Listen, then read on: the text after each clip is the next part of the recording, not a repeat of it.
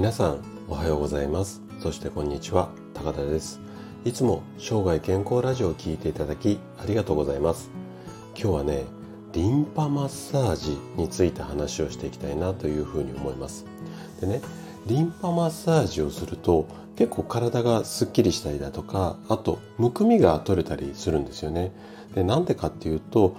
リンパが体の中で細菌やウイルスなどと戦っているからなんですね。でこの説明だけだとちょっとこうなんですっきりしたりとかあとは免疫力がアップしたりするのかこの辺りがイメージ湧かないと思います。そこで今回はですねリンパマッサージが免疫力をアップさせる理由まあこんなお題でですね、えー、手軽にすっきりしたいよというあなたに向けていろいろお話をしていきたいなと思います。はい、で前半はリンパマッサージのこれだけの効果、まあ、こんなことをお話ししたいのとあと後半後半はねあの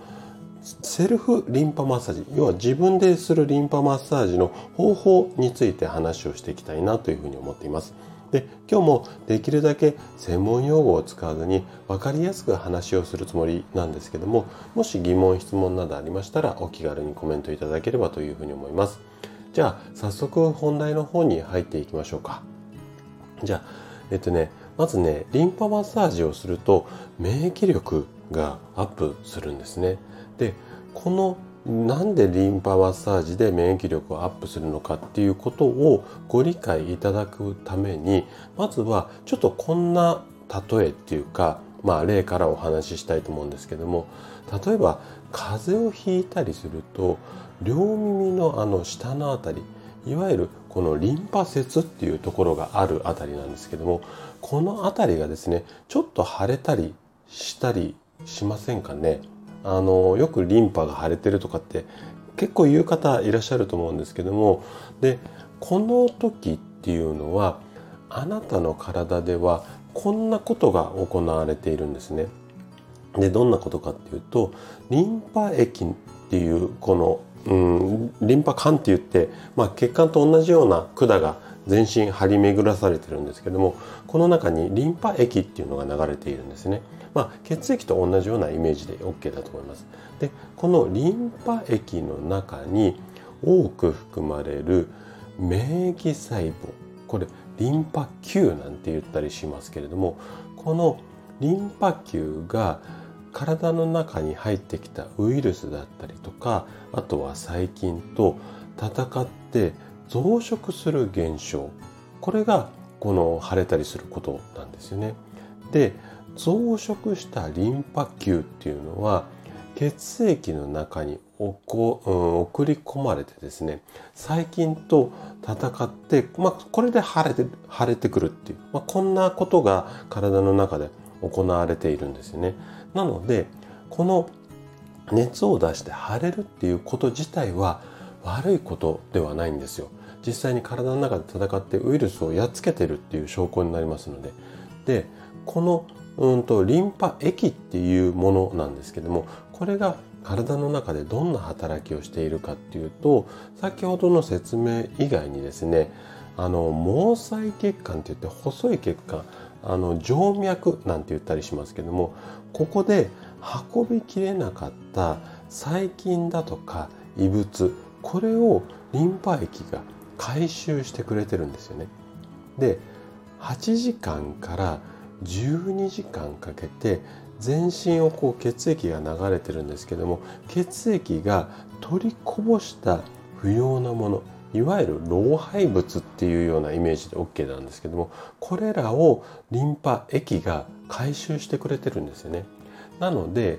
えっと、リンパの流れに沿ってマッサージをすることで不要なものが早く回収できる。まあ、回収って言っても外に押し出すことができるっていうようなことのイメージの方が多分正解だと思うんですけども。で体の中に不要なものっていうかいらないものが残りづらくなるのでこれによって免疫力が高くなる、まあ、こんな仕組みなんですよね。はい、でここまで聞くと実際にじゃあちょっとリンパマッサージやってみようかなっていう方も結構出てくると思うので簡単にできるまあお店に行かずとも自分で簡単にできるリンパマッサージの方法についてちょっと後半紹介していきたいなというふうに思うんですけれども。でねリンパマッサージを行う時自分でやる時は、えっと、いくつかちょっとポイントがあるのでこれをまず説明させていただきたいんですけども。であのお部屋なんかでやることが多いと思うんですけども必ずリラックスした状態で行ってください。なので一日こう終わった後お風呂に入った後こう体がほてってこう何て言うのかなリラックスしてる状態、まあ、こんな時にやるのがいいのかなというふうに思います。でねマッサージをする前に